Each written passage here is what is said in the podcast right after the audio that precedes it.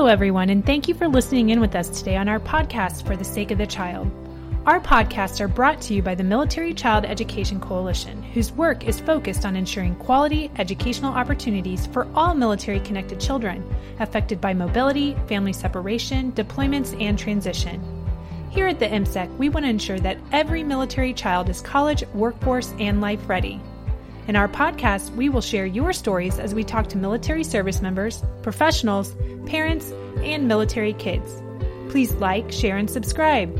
And we appreciate your comments, questions, and ideas for topics that you would like to hear more about. Welcome, everyone, to our podcast for the sake of the child. Our topic today is transition challenges and practical ideas for military connected children. I'm Katja Pinkston. I'm a parent educator, training and curriculum writer, and webinar developer for the Military Child Education Coalition. I'm also a parent and the spouse of a retired service member. Our son graduated from uh, a DoDEA school overseas and is currently in college. Joining me today is Stacy Huisman and Dr. Amanda Trimillos, who has a doctorate in education. And together, Amanda and Stacy have written the book Seasons for My Military Student. And both Amanda and Stacy are also spouses of active duty service members. Amanda and Stacy, thank you so much for joining me today for our podcast. Can you start by telling us a little bit about yourselves? Good afternoon. Thank you for having us. Um, I'm Amanda Trimillos, and like you said, I'm an Air Force spouse, and I'm a mother of four resilient children who love being able to call themselves mill kids. I'm a national board certified teacher, and I have a passion for teaching middle school and high school students. And like you said, my doctorate's in um, education and teacher leadership. And through that process, I focused my research on the professional development of teachers working with military connected students. Um, my family is currently stationed in Germany overseas, which is actually where I started my teaching experience. My first year teaching, I was teaching in DoDEA schools overseas, and when I taught, I was never introduced to how to work with military connected students. And it was meeting my students and working with my students that led me into the journey of researching and building strategies to work with those students in my classroom. All right, I'll jump on in. My name is Stacy um, Huisman, and I am Amanda's co-author.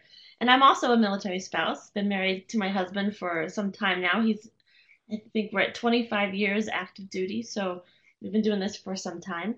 Um, I was actually born and raised in the same city all of my life. I was born and raised in Las Vegas, and for me, the idea of changing schools just was not a part of my uh, experience.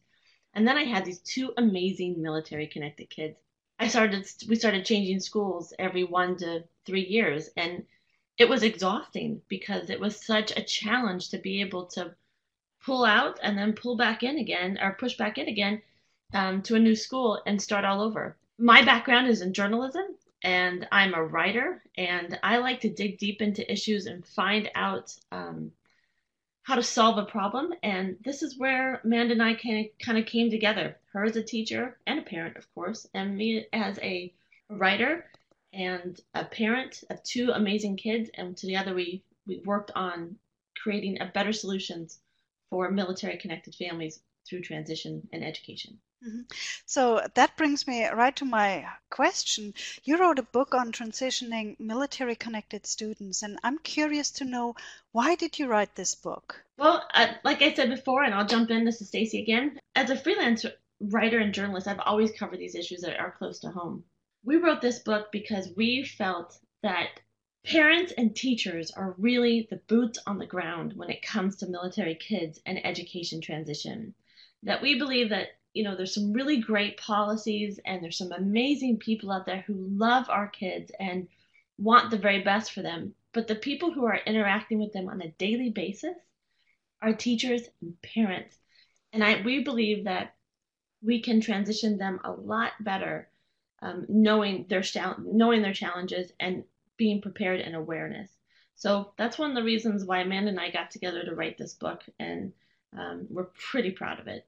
And this is Amanda, and I think in all honesty, both Stacy and I in our mind started writing this book years ago. I, for me, it was you know 20 years ago when I was my first year teacher, and I met a student named Matthew, and his first introduction to me was that he was he was remaining overseas living with a friend, but his parents had received orders and returned to the States. And at that moment, I didn't understand why a family would leave a student behind.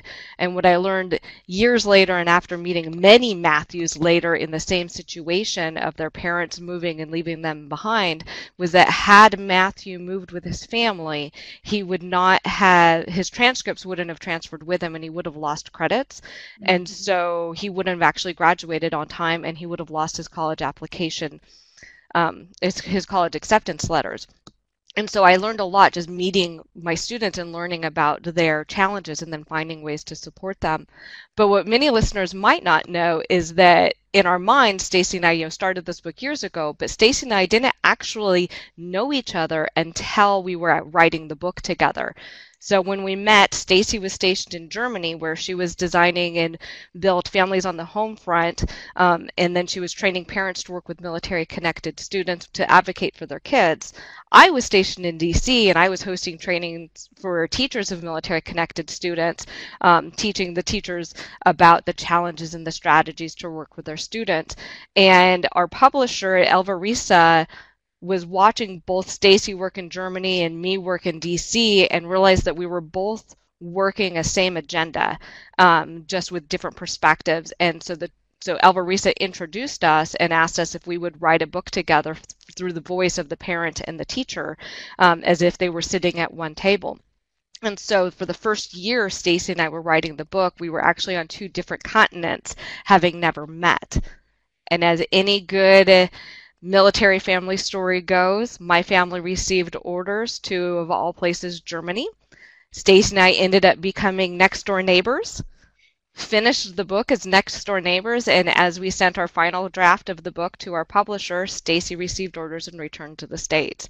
So through this book, we were able to become not only friends but also neighbors. And this is such an amazing story. Isn't it wonderful how the military lifestyle brings people together and it lets us share experiences and like your story just showed, lets us develop even lifelong friendships as well. So thank you so much for sharing that. Uh, let me get back to um, one of the reasons you just said that you wrote the book was because you wanted to help military families with transitions. Can you elaborate a little bit more on some of the challenges challenges that our students face when they change schools. Are there any specific scenarios that perhaps you have encountered yourself with your own family or with other military families? You know, I'm going to pop in here and, you know, kind of before I give a story, I'm going to have us break down really what the seasons are because through the course of writing the book, um, Stacy both of our families went through what we call the seasons of transition what we show through the book is in each season that the student is in, there's very specific challenges related to that season and very specific strategies that go along with the season. Um, all of the research we done we had done through the building the book showed that everybody shows that that that the seasons start with arrival, that the challenges start when a student arrives. And Stacy and I in the book back it up and say, actually, we need to start looking at a student in what we call the season of leaving. And we define the season of leaving as when a student has hints of an or, of orders to move. So the family doesn't necessarily even know where they're moving, but they know the cycle and they know this summer we should be receiving orders or this winter we should be receiving orders to move. And at that moment, just the hint of receiving orders, a student's academics will change. A student's social network will change. Um, their emotional um, reactions to things in the classroom will change because they're starting to prepare themselves to say goodbye to their best friend. They're starting to prepare themselves to say goodbye to their favorite teacher. They're starting to prepare themselves for their exit out of a school even before they actually leave. And so we start with looking at the season of leaving. And then, Stacy, I'll let you talk about a little bit the season of arriving. Sure. And as Amanda alluded to, I, uh, one of the things that we learned in on all of our research and we came together as parents and teachers, we realized that the seasons follow the student and not the school calendar, which is something a little, uh, as Amanda mentioned, a little different than than other books or things that we've read before.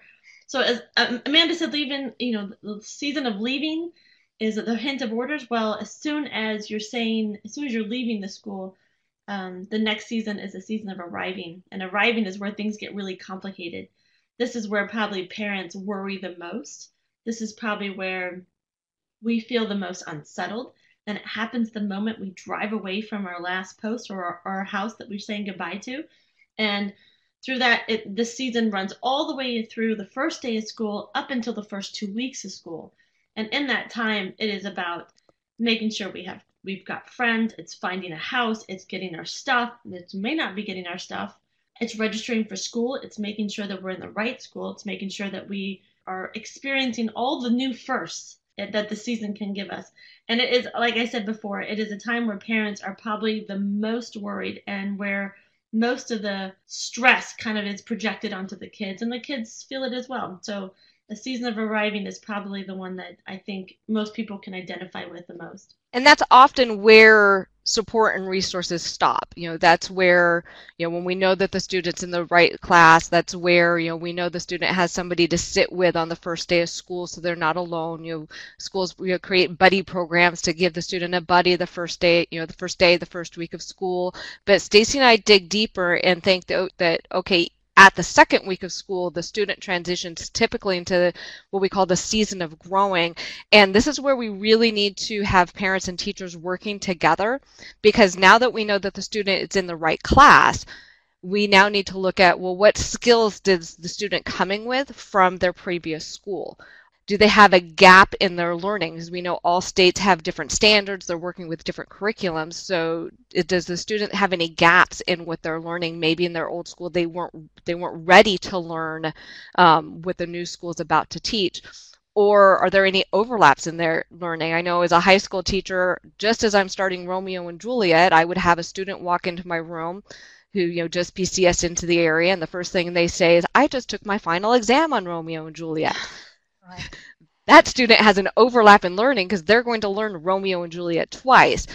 So I need to work with the parent to make sure that the six weeks I'm teaching Romeo and Juliet, that student isn't falling behind because there's now something that they're missing had they stayed in their original school. But it's also looking at them socially. You know, they had a buddy the first day of school, but are they building friendships? Are they are they finding their place in the social network of their school? Are they emotionally settling? And being able to integrate themselves in the school. And this season of growing could last for however long the student needs it just depending on how long it takes them to integrate both into the academics and into the um, into the swing of building friendships and getting involved. And once they are done, there there'll be a trigger, and the parent will almost know it immediately that the student moves into what Stacy will describe in the season of thriving. Right, and the season of thriving is one that all the parents have this collective sigh of relief. It says they get it, they're happy because we all know that a parent is never happy until their kids are happy. And I know that sounds a little maybe uh, indulging, but it's so true. I am not settled until I know my kids have friends, until I know he they're happy. I know that they are in the right classes. I know that they know how to get support from school if they need it, that they're not walking around lost anymore, and that they are actually trying at this stage to take a little bit more risks, maybe some personal risks like trying out for leadership, um, joining new clubs, uh, doing something new. And they're also taking academic risk, risks, risks too. So, and all that equals growth at the end of the day. And that's what all the parents and teachers really strive for. And I can say this because the season ends almost as fast as it started with the hint of orders again. And then we trigger ourselves right back to the beginning of the cycle. And that is the and that is the season of leaving. So the season of thriving stays as long as that child is at that same school. But the minute they make a change we're we're um, moving through the cycle all over again Absolutely. And then we, we we would be amiss if we didn't talk about, you know, the storms that military connected students face. We call it, you know, storms in of military life and, you know, these storms can happen and do happen for our students in any of those seasons. They're, you know, students working through a parent deployment, through family separations, through like, you know, TDYs, um, through temporary duties or more severe storms such as combat loss or injury and you know having parents come back and having to work through that. And all of those storms we call them is going to impact the student in the classroom impact their friendships and the way they respond to you know different assignments in class and homework. And so we in our book we talk about you know how do parents and teachers work together to make sure that the student is continuing to thrive even though they're walking through a storm. So uh, let's uh, stay with the topic of what parents can do.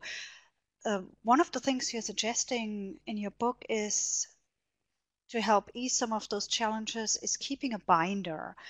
Mm-hmm. Can you share with us what you think, why you think putting together a binder is really helpful for military families? Well, I can tell you because I have experienced it uh, over and over and over again, and it works. And I am a huge advocate of this, and this is what I base all of this, all of our research and experiences go into this, making this ed binder. It's an education binder, and what it is actually is just a portable teacher teacher's lounge. Military kids don't get the don't get the benefit of a teacher's lounge where teachers can discuss about a kid and oh, you'll know Johnny because you had Johnny's brother last year, or oh yeah, I know the mom and dad, they're really good, they're really involved, or you know what, he does have trouble, he's gonna need to sit at the front of the front of the room.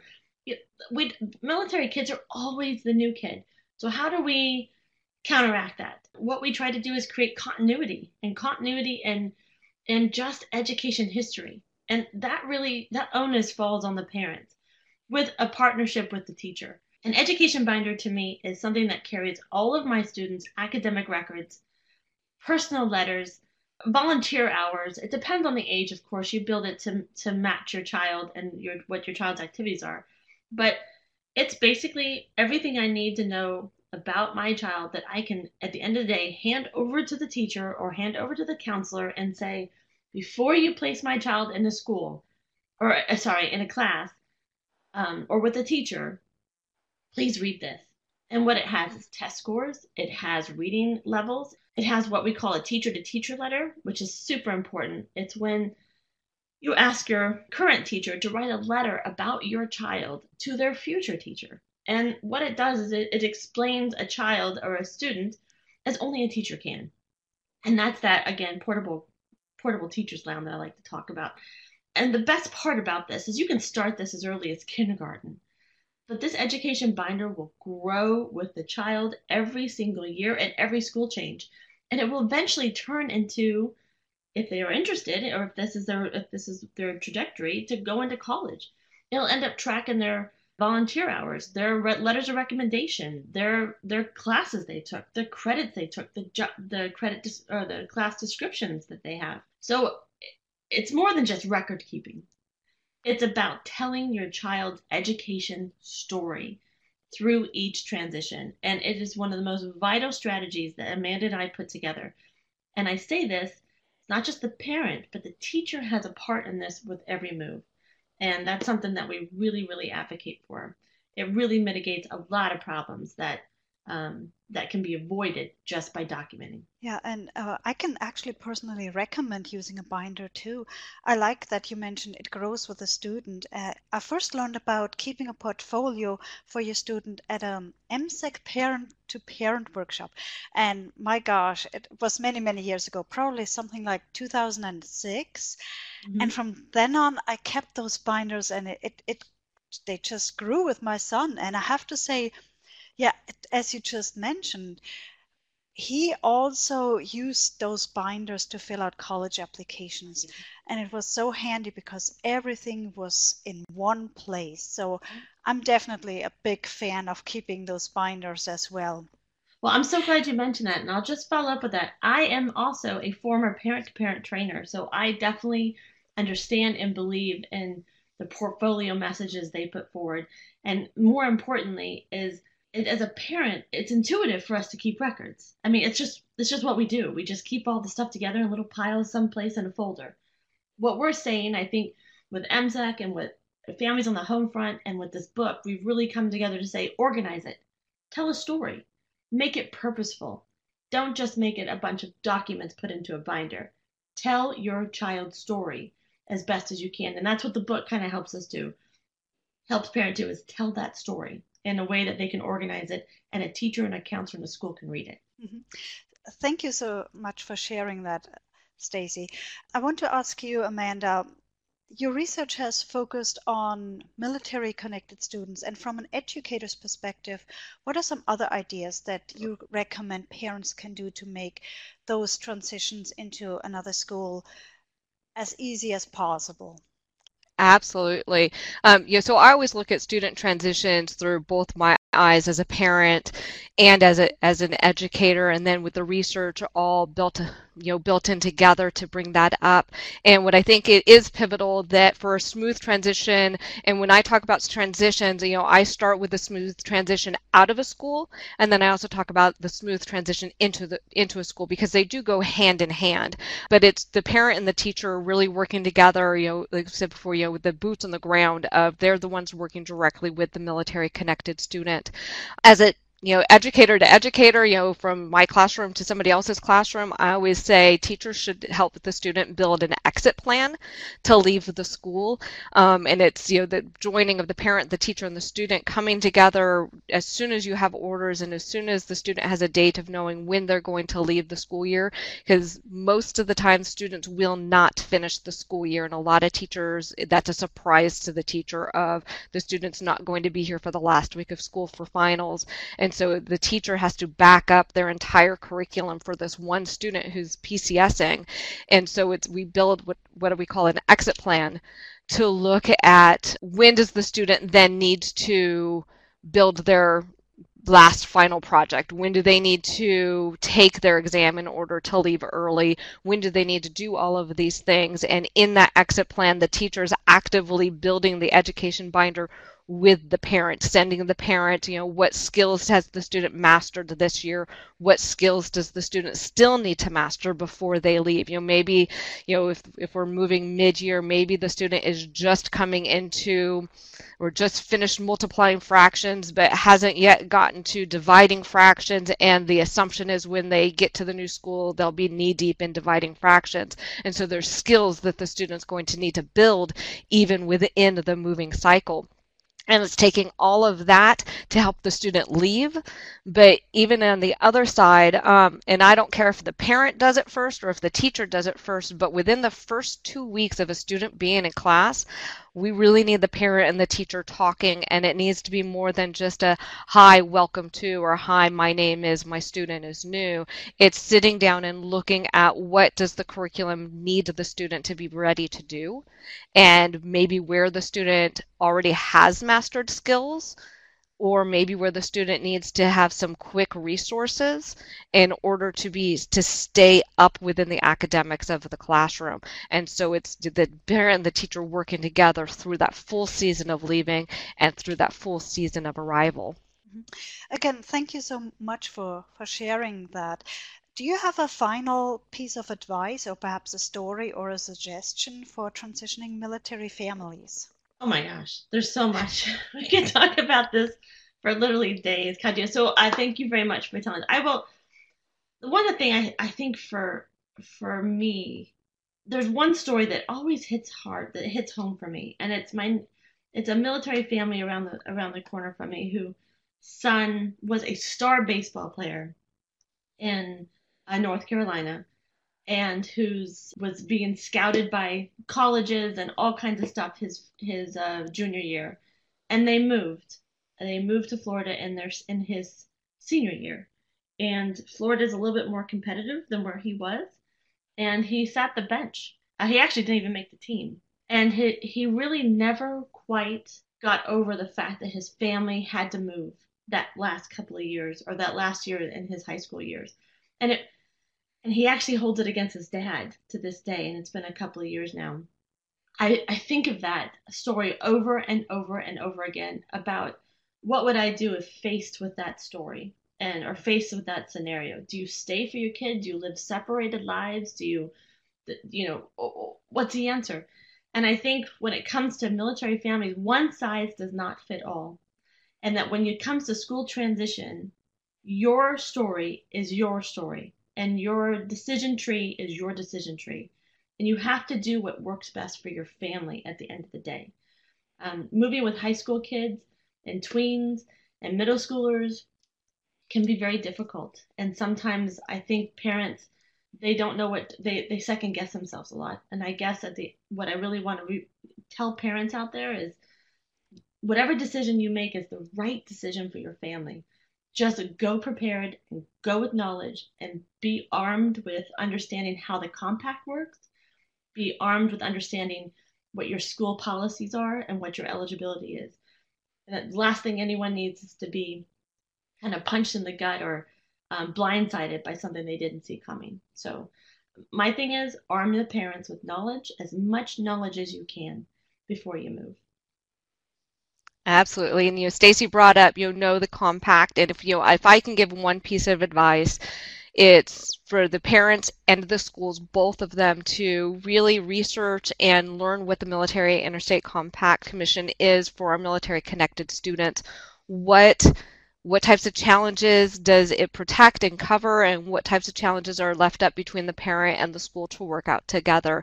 Um, but knowing the compact and knowing when to implement the compact really is vital, and it's something you know that we that in our book we start talking about even in the season of leaving of getting prepared you asked for a story so i'll offer a story on the you know the use of the compact we talk about Sally on page 20 in our book, and Sally's story is that when she was a sophomore in high school, and this was just a few couple years ago, when she was a sophomore in high school, her dad received orders to PCS, and of course she wasn't going to be able to finish the school year, as most military students don't. Sally went to her teacher and explained the situation, and the teacher told her that if she did not stay to take her state mandated exams, she would receive zero credit for the class and have to repeat it repeat her entire sophomore year when she moved. Her teacher told her this, her school counselor told her this, the administration told her this that she had to stay, she couldn't move with her with her dad. The parents called me crying, "What do we do?" And I said, "You need to call the superintendent and you need to ask about the interstate compact and how that protects your child." The family called the superintendent. The superintendent used the compact to open the testing window, allowed Sally to take her test two weeks early. That's all she needed. Take her test two weeks early. She moved with her family and she kept her 4.0 GPA, did not need to repeat a single class. But it was that advocacy for themselves and the understanding both at the superintendent level and the parent level of how do we implement the compact in real world, real case situations.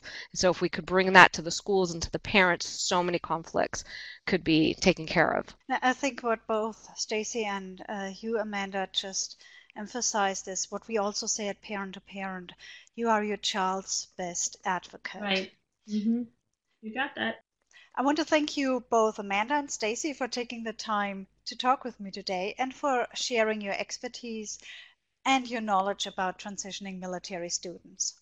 Oh, thank you so much for having us. I, I cannot tell you how grateful we are that you gave us this platform. And more importantly, we're thankful for what MCEC does for our families, military connected families, parent to parent, and all the resources you guys put forward as well. We really appreciate the fact that you offered us this time to be able to share what we have, and we really appreciate what you guys do for us. Absolutely, I agree. Thank you for having both Stacy and I. It's such an honor to work with MCEC and um, to be able to support parents and educators in you know through what you do and then through what we've done through our book. And we wanted to offer up to any listeners out there that if they wanted to learn more about the book Seasons of My Military Student Practical Ideas for Parents and Teachers, they can find it um, online at militaryfamilybooks.com or on Amazon. Um, but straight from the publishers, militaryfamilybooks.com. And then we would love to just continue a conversation on how we can support military connected students, both as, both as teachers and as, as parents. Thank you. I also want to thank all of our listeners today. Please like, share, and subscribe. And we really always appreciate your comments, your questions, and ideas for topics that you would like to hear more about. I want to thank you again for listening to our podcast for the sake of the child. We would like to invite you to visit our website at www.militarychild.org. Like the MCEC on Facebook and follow us on Twitter. Please join us again next time as we share more stories that impact our military connected kids.